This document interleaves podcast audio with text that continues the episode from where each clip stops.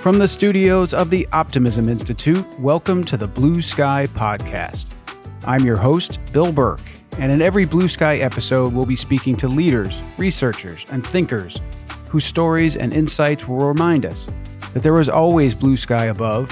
Sometimes you just have to get your head above the clouds to see it.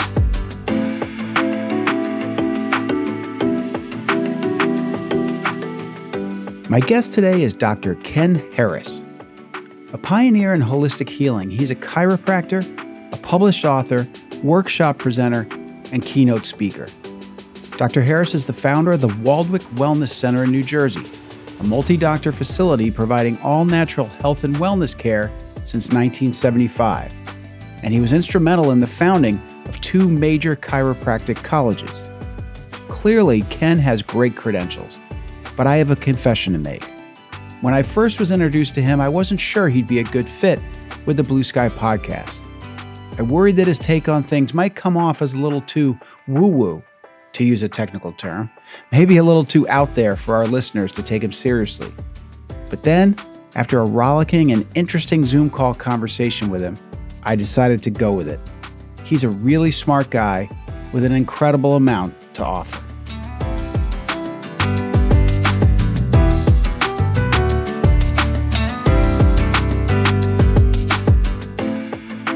I mentioned that Ken is an author, and the book of his that I read, and the subject we'll spend most of our time talking about today, is synchronicity. It's an interesting concept, and as you'll soon hear, Ken is a passionate advocate and believer in it. I hope you enjoy this blue sky conversation with Dr. Ken Harris as much as I did.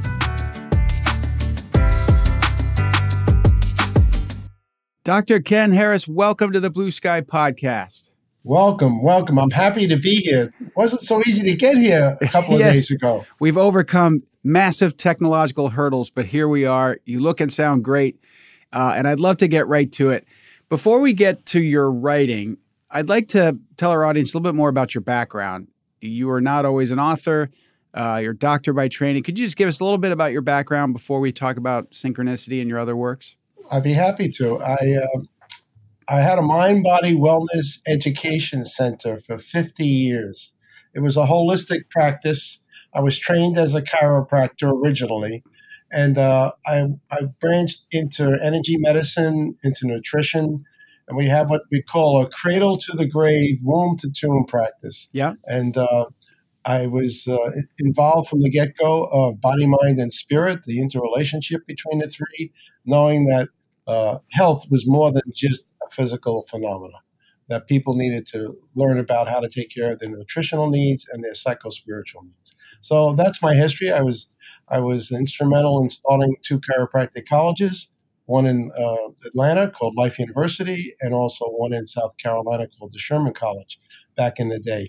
So I, I, had a long history and a long run in chiropractic and in holistic practice. I'm a I was a pioneer basically. I was doing it when the doctors would call me up and hang up on the phone. They wouldn't talk to me when they found out I was a chiropractor. At the end of my career, they were all coming to me. So there's been a progression. Why is chiropractic controversial? Well, we were always a threat to big pharma, basically, because we were teaching people about the root cause of illness which has nothing to do with suppression symptoms through pharmacology.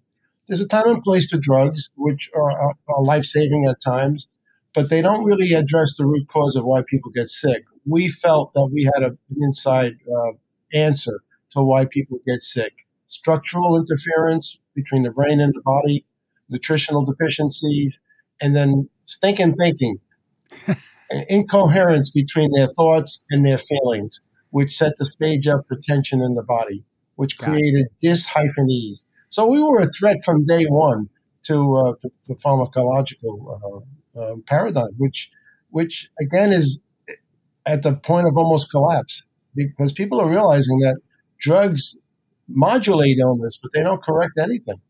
Right, right. And chiropractic's only grown since you started in the field, right? Oh yeah. Uh, well, to some degree, yes. I mean, there's about eighty thousand chiropractors in the world. We have fourteen colleges throughout the world, but we really haven't assumed the, the mantle of leadership in the health and wellness field. we're still we're still breaking ground in that area, teaching people how to stay well, not to wait to get sick and then get Right. treated. Right. Yes, prevention has never been a strong suit in our country in, in just about any field. We've covered that a few times on this podcast. We tend to wait for things to be wrong and then try to fix them as opposed to going upstream. Well, basically, when you go to a doctor, he'll say, "Well, what's your symptoms? Wh- wh- Why are you here? You know, what's hurting?" Uh, the eighty percent of every dollar spent in medicine is on diagnostics. Right. Twenty percent is spent on treatment. Now, the Right. problem with diagnostics is it means two agnosis.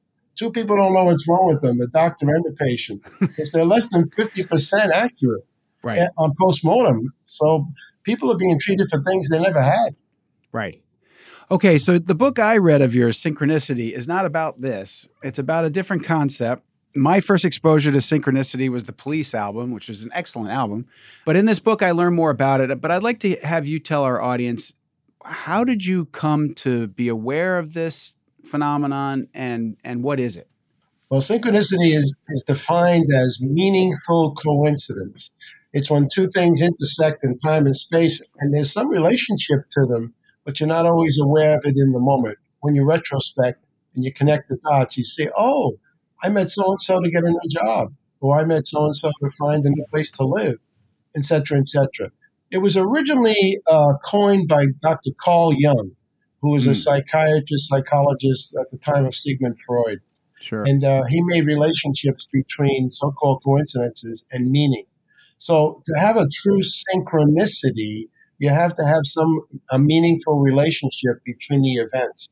Now, how did it happen to me? I kept yeah. having them, and more and more I, as I as I uh, walked in the world and met. I'm very friendly. I meet a lot of people, and I was starting to say, "Hey, this phenomena is universal. It's ubiquitous. It's not just happening to me. It's happening to everybody." So uh, it, it's a sign or a symbol, of confirmation you're on the right path. I say it's a GPS. Synchronicity is your internal GPS letting you know uh, that you're being guided. So I think you've just answered a question I had. Is every so every coincidence is not a synchronicity. Is that Correct. right? And and how do you how do you define or how do you determine the difference? The key is meaning. Is there meaning between the coincidence of A and B? If there's no meaningfulness to it, it's just a coincidence, which are rare. More often than not, synchronicities, or let me put it this way all coincidences are not synchronicity, but all synchronicities are coincidences. From the moment you hear Ken Harris speak, you can feel his sense of optimism. He's also someone who's not afraid to go against the grain, from being a pioneer as a chiropractor to challenging a wide range of long held and mainstream beliefs about Western medicine. I liked his expression stinking thinking, and perhaps that could catch on as a synonym for pessimism or cynicism. And getting back to our conversation, I wanted Ken to talk some more about his book and the concept of synchronicity. So, in your book, which I've had the pleasure of reading, but a lot of the folks listening have not, can you give some examples? Some of the first times where you said, wait a second, this is not just a random coincidence, something's going on here. Oh, I've had multiple examples, but I'll, I'll, I'll tell you one that maybe write the book. I was on uh, uh, a place called Shelter Island, New York City, between the North and the South Fork and Long Island. And uh, Judy, my wife, said, let's go visit the family down at the East Hampton Beach and ride some waves. I said, okay. So I get on a ferry. I got to get on a ferry to go to Sag Harbor. And then when I got into Sag Harbor, the road bifurcates. And I made a boo boo, I thought, a mistake. Yes. And I took left instead of right. So I didn't wind up in East Hampton Beach. I wound up in Amagansett Beach, which is a couple of miles away. Hmm At which point I said to my wife, Hey, Judy, it could take us two hours to go back. So we're going we're gonna make the best of a wrong move here. It wasn't wrong, but I thought it was. You thought it was. And, and it was nine o'clock in the morning, two umbrellas, two chairs with professional beachgoers.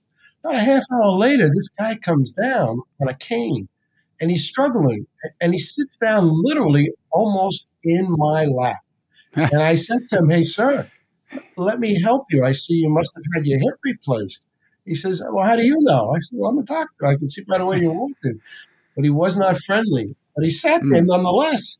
And I'm saying to myself, maybe I should ask him to move because it's a big beach on the beach. but I realized he couldn't go any further. Later on, about a half hour, 40 minutes, he gets back up, struggling on the cane, and he puts on a New York Yankees hat. All right. Yeah, the voice of my soul says, Hey, Kenny, make his day and tell him your Yankee Stadium story. Yeah. So I've been, the backstory is when I was 14 years old, I had the privilege of, of playing baseball in the Bronx. We won the championship. And I played a three inning exhibition game in Yankee Stadium before the New York City Athletic, uh, Kansas City Athletics and the New York Yankees. I was on the field with my dream team, Mickey Mantle, sure. Yogi Berra, Moose Skowron, you name it. I hit a home run in Yankee Stadium at age 14. Oh they my put gosh. the fence in 200 feet. I said to my, let me tell this guy the story and make his day. Because Yankee people like to hear the story. Boston people, I don't tell the story to. Anyway, and I, I finished the story. He puts his hand up and he goes, "Stop." I go. I said to myself, maybe he's a Boston guy wearing a Yankee hat. He don't like the story? he says, uh, "I know who you are." I says, "You know me? I'm wearing a bathing suit. You got to understand. I'm wearing a bathing suit." I said, "You know me? Where's my name tag?" Yeah. He says, uh, "I know that story. You're Kenny Harris." I says, "How do you know me?" He says, "Well, I'm Richie. I was on your team. I hadn't seen him in 54 years." Crazy. No, it is crazy. So then I said to him, Richie, why did you come to this beach today? He says, It's the strangest thing, Kenny. I was on my way to Montauk. All of a sudden, I'm driving by Amagansett and Atlantic Avenue, and my car turns on its own. And I said, Oh, let me go take a look, one last look at the beach. I used to rent a house there. I yeah. said, Richie, so did I for many years, but I never ran into him until that day. I wound up helping him he had problems with his back, etc. So there was right. a meaningfulness to us making the boo boo mistake. He was on his way to Montauk. I was on my way to East Hampton. The universe had another design. It said me. And right. the coach was still alive. He was 90 years old. And we had a reunion. So there was meaningfulness behind the coincidence. Got it. And and it seems as you as you tell that story again, like you said, you look back. So wrong turn on your part. He doesn't know why he's going to that beach. But then it still plays out. If he doesn't put on the Yankee hat, right? You, you don't even continue with the conversation. Right. So there's like series of things. Yes. And then and you could have said, "Oh, I'm a Yankee fan too," and not have told the story, but you told the story. Yeah. So it's one thing after another. It seems it is. It's like a, a Swiss watch. You ever see those gears? Mm-hmm. Click, click, click, click. Yep. Well, you got to stay aware, awake, and alert. The signs and symbols are everywhere on our path. I was aware that he's wearing a Yankee hat. That's when I said, let me tell him a Yankee Stadium story. If he was yeah. wearing a Boston hat, I probably would have told him that story. I hate to tell you, but I would have had a I would have had a Red Sox hat on, but that's okay. Um, you would not have met probably. okay, so so this happens to you. You had you had a few other examples like this, and then if I understand it, then then you're more open to identifying and and acknowledging that these things are happening, right? You sort of open yourself to the phenomenon. Is that a fair way to describe it? I would say absolutely correct. What, what I, my perception is, you're my friend. I just haven't met you till that minute, and there's always a reason for us to engage because I believe you learn something from everybody, from the person who pumps your gas to the person who checks you out at the supermarket. Pay attention the universe is speaking through others to you. So we're all connected. That's my that's my paradigm. We're in a divine design, synchronistic uh, energy matrix, and I think you have the potential of meeting anyone anywhere, starting to ask them two questions: uh, Where are you from? In other words, where do you live? Right. That's number one. And what might you be doing here? Uh, you know, what do you do in the world? So here's my retort. Bill, you're going to like this. So people ask me, hey, Doc, where are you from? And depending on their level of awareness, I say, same place you're from. And they look at me like, this guy's a little weird. Then I say, no, I'm from New Jersey. they don't get it. I say, we're all from the same place. And, right. and then they'll say, inevitably, uh, what are you doing here? And I smile and I say, I'm just visiting. Aren't we all? Again, either they get it or they don't. But you meet a lot of conscious people who, who, who understand that when you say that to them. And so then you go deeper into the into the questions and pay attention. there's connections with everyone. You only need two degrees, not six.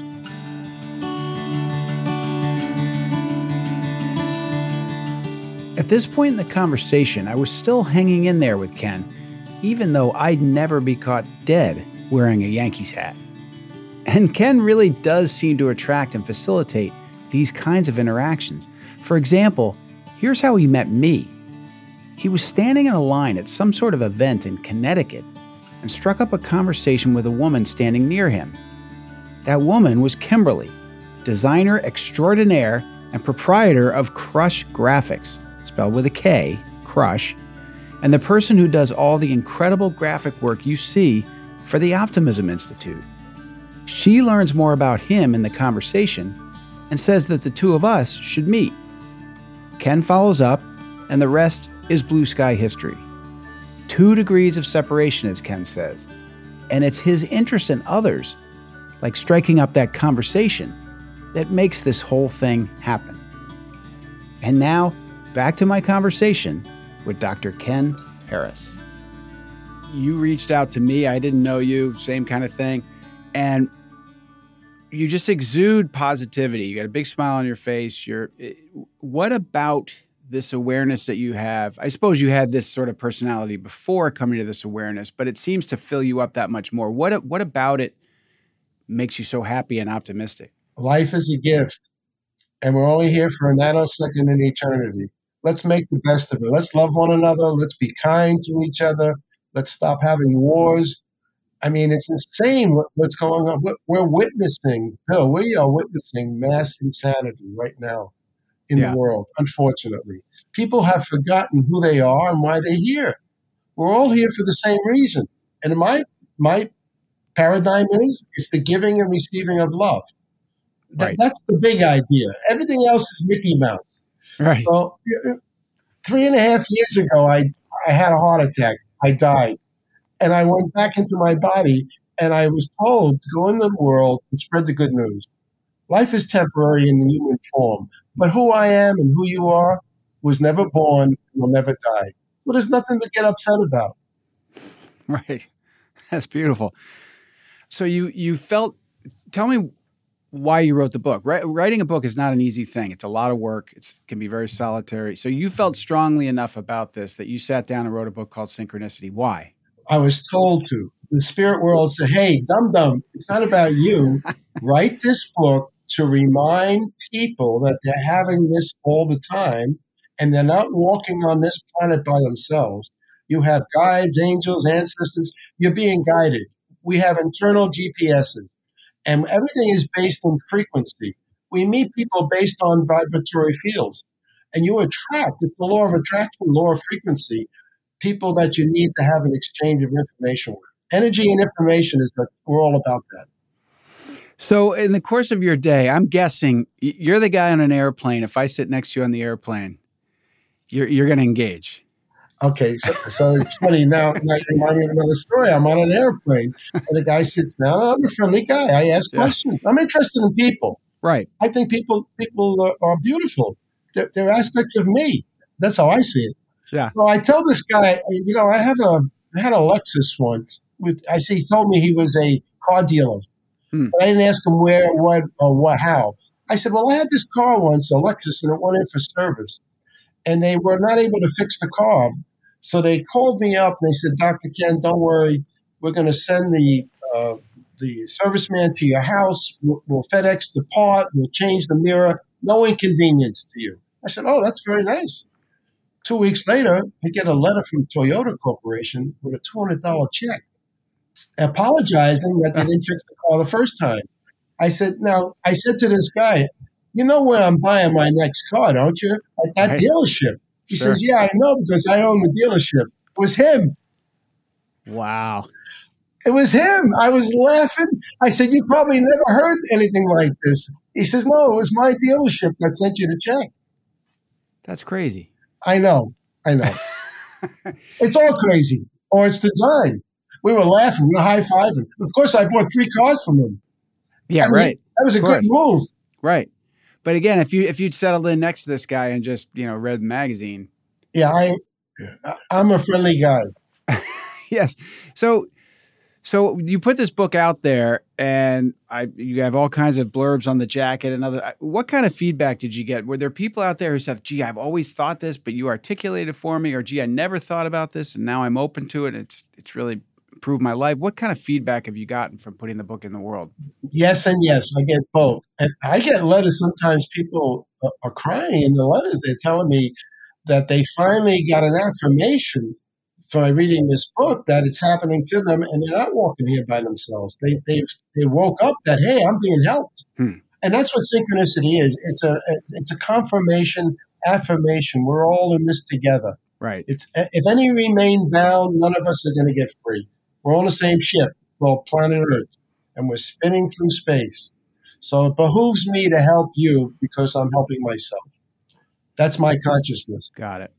So I get letters all the time from all over the world. I, I, and some of the stories you say weird, crazy, ten times more convoluted than my own. Well, and I imagine as people are, are listening to us talk, they're they're thinking of some that have happened to them because I had that experience reading your book. Yeah, that's what happens. You get reminded. The book is a great reminder, and it gives you the principles. You know, it tells you the seven types of synchronicities, the six reasons they happen, the five questions you ask yourself why, and then there's four practices to create more of them in your life. You can t- consciously create a synchronicity, although many of them are unconscious. Dreams, dreams are another precursor. They happen all the time to me. You dream of someone and they call you up, really? or you meet them the next yeah. day.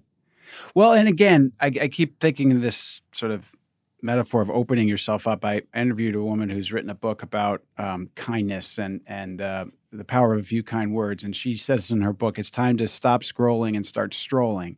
And her thing is, you know, get out and put put your phone in your pocket and look around and see these connections and see people. And likewise, a, a young man who wrote a book about homelessness.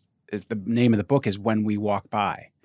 He talks about how often we just literally turn the other cheek and just keep walking. So it seems to me that that's a lot of what you're espousing here too is just opening yourself up and and as you stroll looking around and taking it all in yeah i would say if you have a compassionate heart you're going to attract more synchronicities and you can right. do it with a smile with a gesture good morning i mean i walk the beach with my wife almost every day in florida here and i have one every day i have a synchronicity yeah. every single day and it's remarkable sometimes when you just say hello to someone, how sort of surprised they are and taken aback. And it doesn't really take a lot.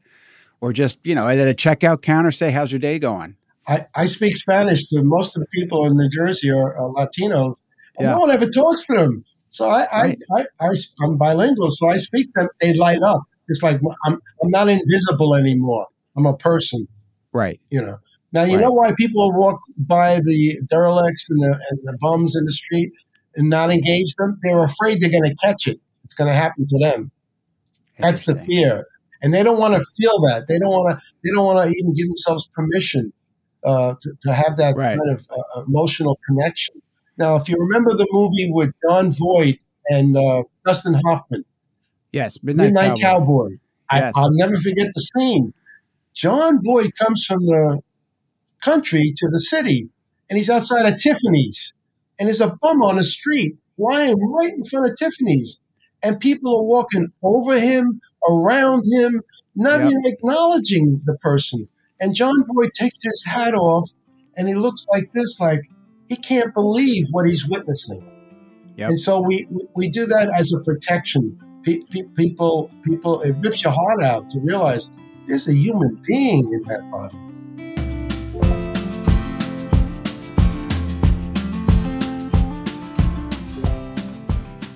I love hearing Ken's enthusiasm when he says life is a gift.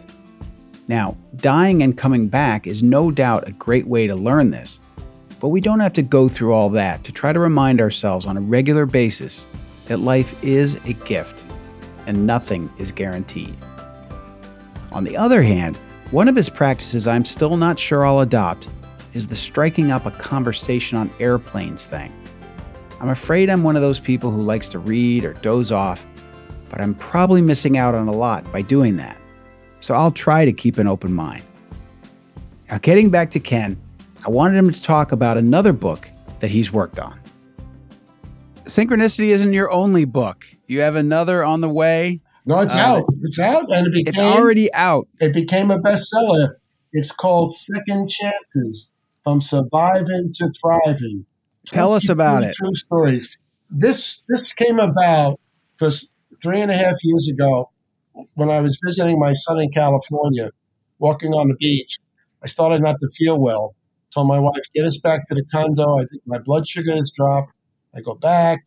She makes me something to eat, and I start to break out. I know what women experience when they have what they call a hot flash. That's Every pore in my body opens, And then I got nauseous to the point where I could have projectile vomited. And then a pain came unlike any other pain I have ever had in my life between my chest and back. Like someone took a knife and stabbed me. And I Yep. couldn't breathe. And I just looked at Judy thinking this was the last time I'd ever see her. And I Wow. said, 911. One, and I collapsed. Wow. The guys saved my life. They were down the block. They got to me in two minutes. Wow. I went through a whole series of synchronicities to save my life. My chapter in this book is called Extra Innings A Reprieve from Sudden Death How Synchronicity Saved My Life. Everything had to line up. It wasn't my time to go. I even had an OBE, an out of body experience, where I was observing what they were doing to me. So when I came back in, I also got a download from Spirit saying, you need to write a book about coming back from things that most people don't come back from. So I found 22 other authors, all people I have helped in my life, and I called them up, and everyone said, I'm in. And these stories run the gamut of the whole human condition from loss of loved ones to loss of mentation to loss of physicality to loss of property. And everybody came through the storm, PTSD, with a phenomenon called post traumatic growth. They Hmm. all came with a takeaway. And we Hmm. all decided at some conscious level not to remain victims of anything that happened to us. We all landed on our feet and we reinvented ourselves. So the story is of hope and inspiration, telling people never give up, keep going. In the most unpredictable ways, help will show up in the last minute. It's beautiful. I uh, it's interesting yet out of body experience. I have, a, I have a good friend who who died on an operating table and came back, and um, I remember talking to him shortly after. Not not the kind of person I would necessarily expect to say something like this, but he said, "Bill, all I can tell you is you have nothing to worry about." I'm not afraid of death anymore. That, it took any fear of death away from me. Any any residue, like, well, maybe this is all BS. Maybe maybe life's a bitch and then you die and so on. No, no, no. Consciousness, who we are, is not inside our bodies. It's not skin encapsulated. We're Right. the body's inside of your consciousness. It's the exact opposite. Right.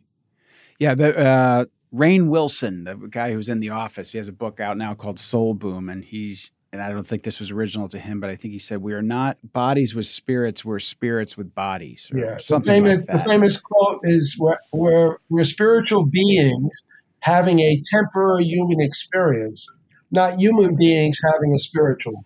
There you go.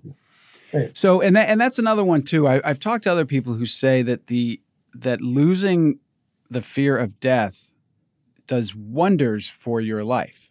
Can you can you talk about that? You've obviously experienced it. Yeah, it, well, the primal fear of the ego, my sense of self, my individuation of the one, is is the ego fears death. It, it knows from the time it takes its first breath, it's on death row till it takes its last breath. But I, I am not my ego. I have an ego, but who I am is the witnessing presence to this ego. And the ego Right. is right here. I still got an ego. I'm in a body. And I say, oh, what's in it for you? That's the voice of the ego. And then I turn over here and I say to my soul, how can I help?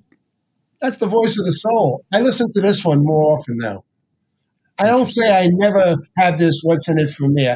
That still comes up, but I, I don't stay there anymore. I realize that's temporary. This is the guy I want to get to know because I'm going to spend eternity with this one. And and how long ago was your this was the heart attack, I assume? Yeah, January before years.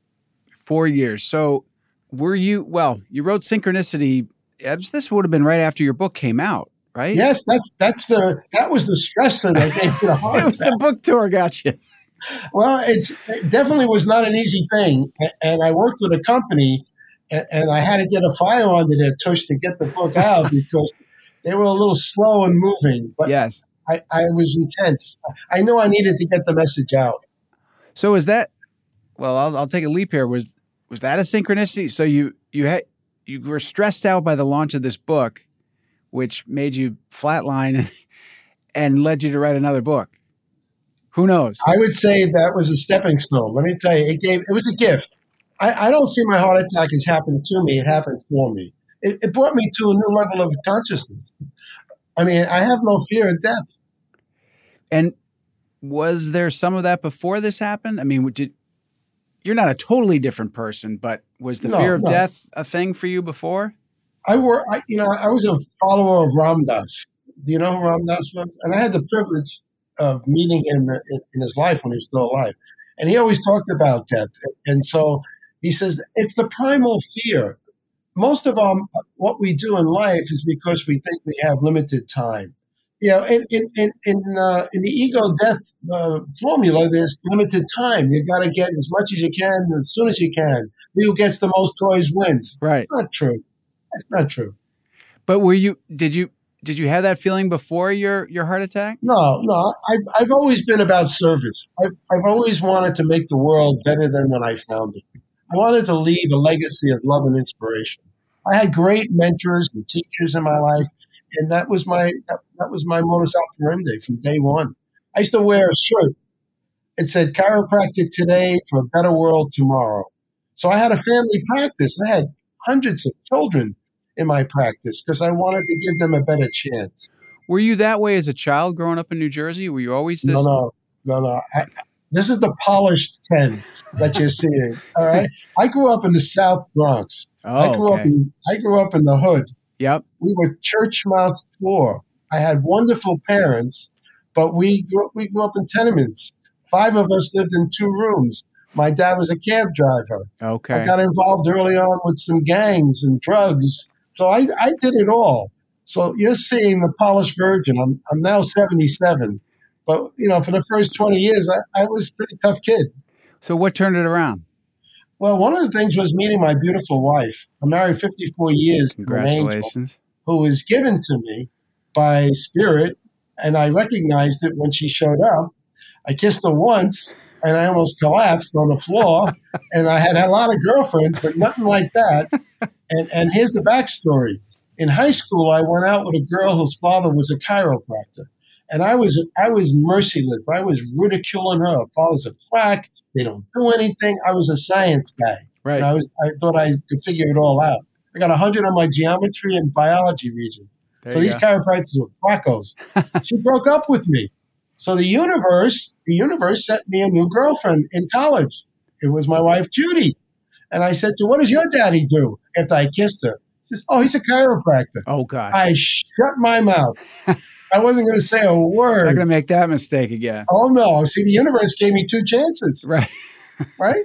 And then one day I was in the middle of a full-blown allergy situation, and her father said, "Let me give you an adjustment." And I looked at him. I said, "Well, what's that going to do?" It's not lower my neck or back, thinking that's what chiropractic was. He said, "Well, I'll show you." So he gives me a cervical uh, adjustment, and my whole uh, allergic pattern cessated immediately. No drugs. I said, "Whoa." Anyway, one thing led to another, and I wound up becoming that what you knock. Careful what you knock. That's incredible.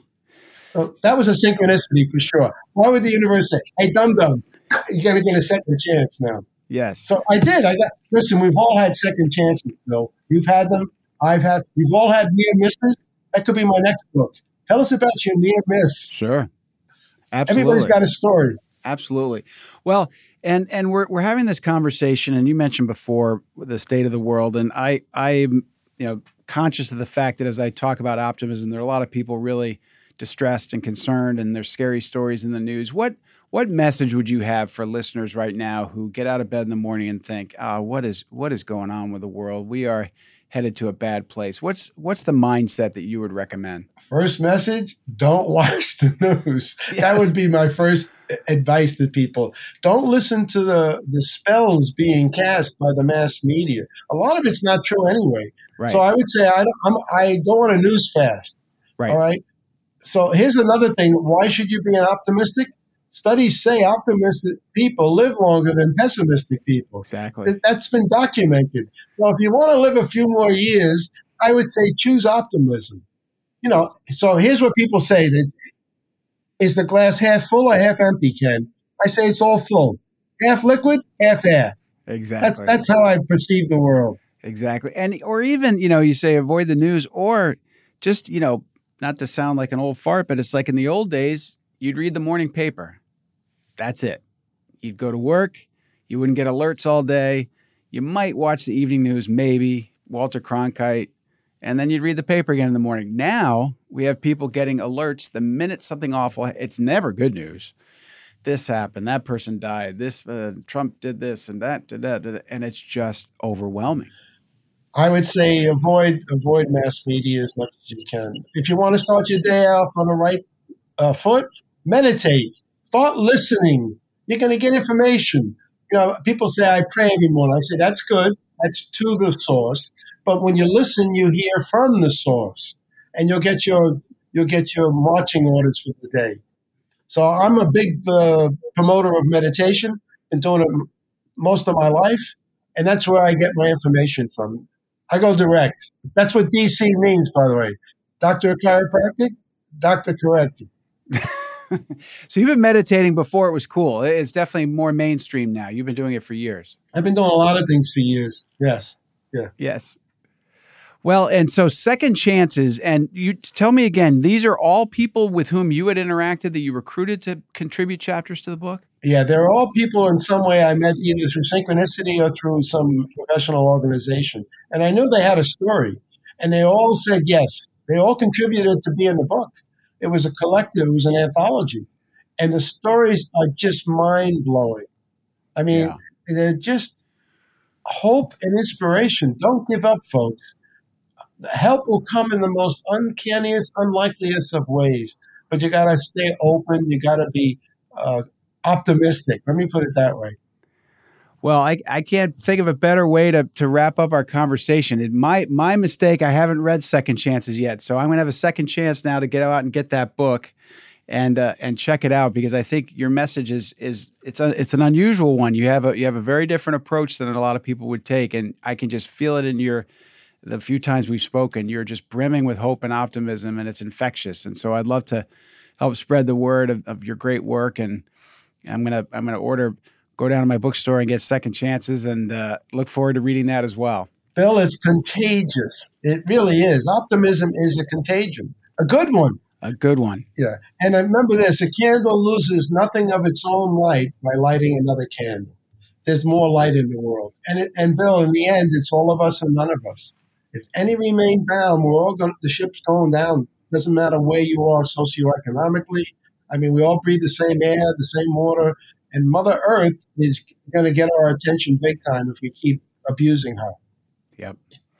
Thank you so much, Dr. Ken Harris. It's been a pleasure having you on the Blue Sky podcast. I'm happy we finally worked out the technical difficulties. they tried to prevent it from happening, the powers that be. We persevered. We got through. We had second chances. Thank you so much. Thank you for having me. I appreciate it. Take care.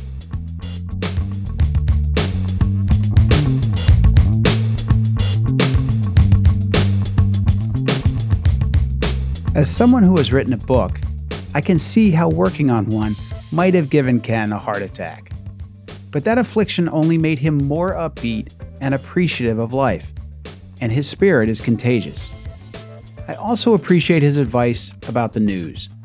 Many of us have become pretty ravenous consumers of information. A lot of it is helpful, for sure, but I'm guessing for most of us, the majority of it isn't, and doesn't contribute at all to our well being or positive outlook. After wrapping up my conversation with Ken, I concluded that whether you agree with all of his conclusions about how or why coincidences or synchronicities happen, how we're all connected, or any of this, from listening to him and reading his books, you take away some really valuable lessons and are inspired by his optimism, zest for life, and affection for others.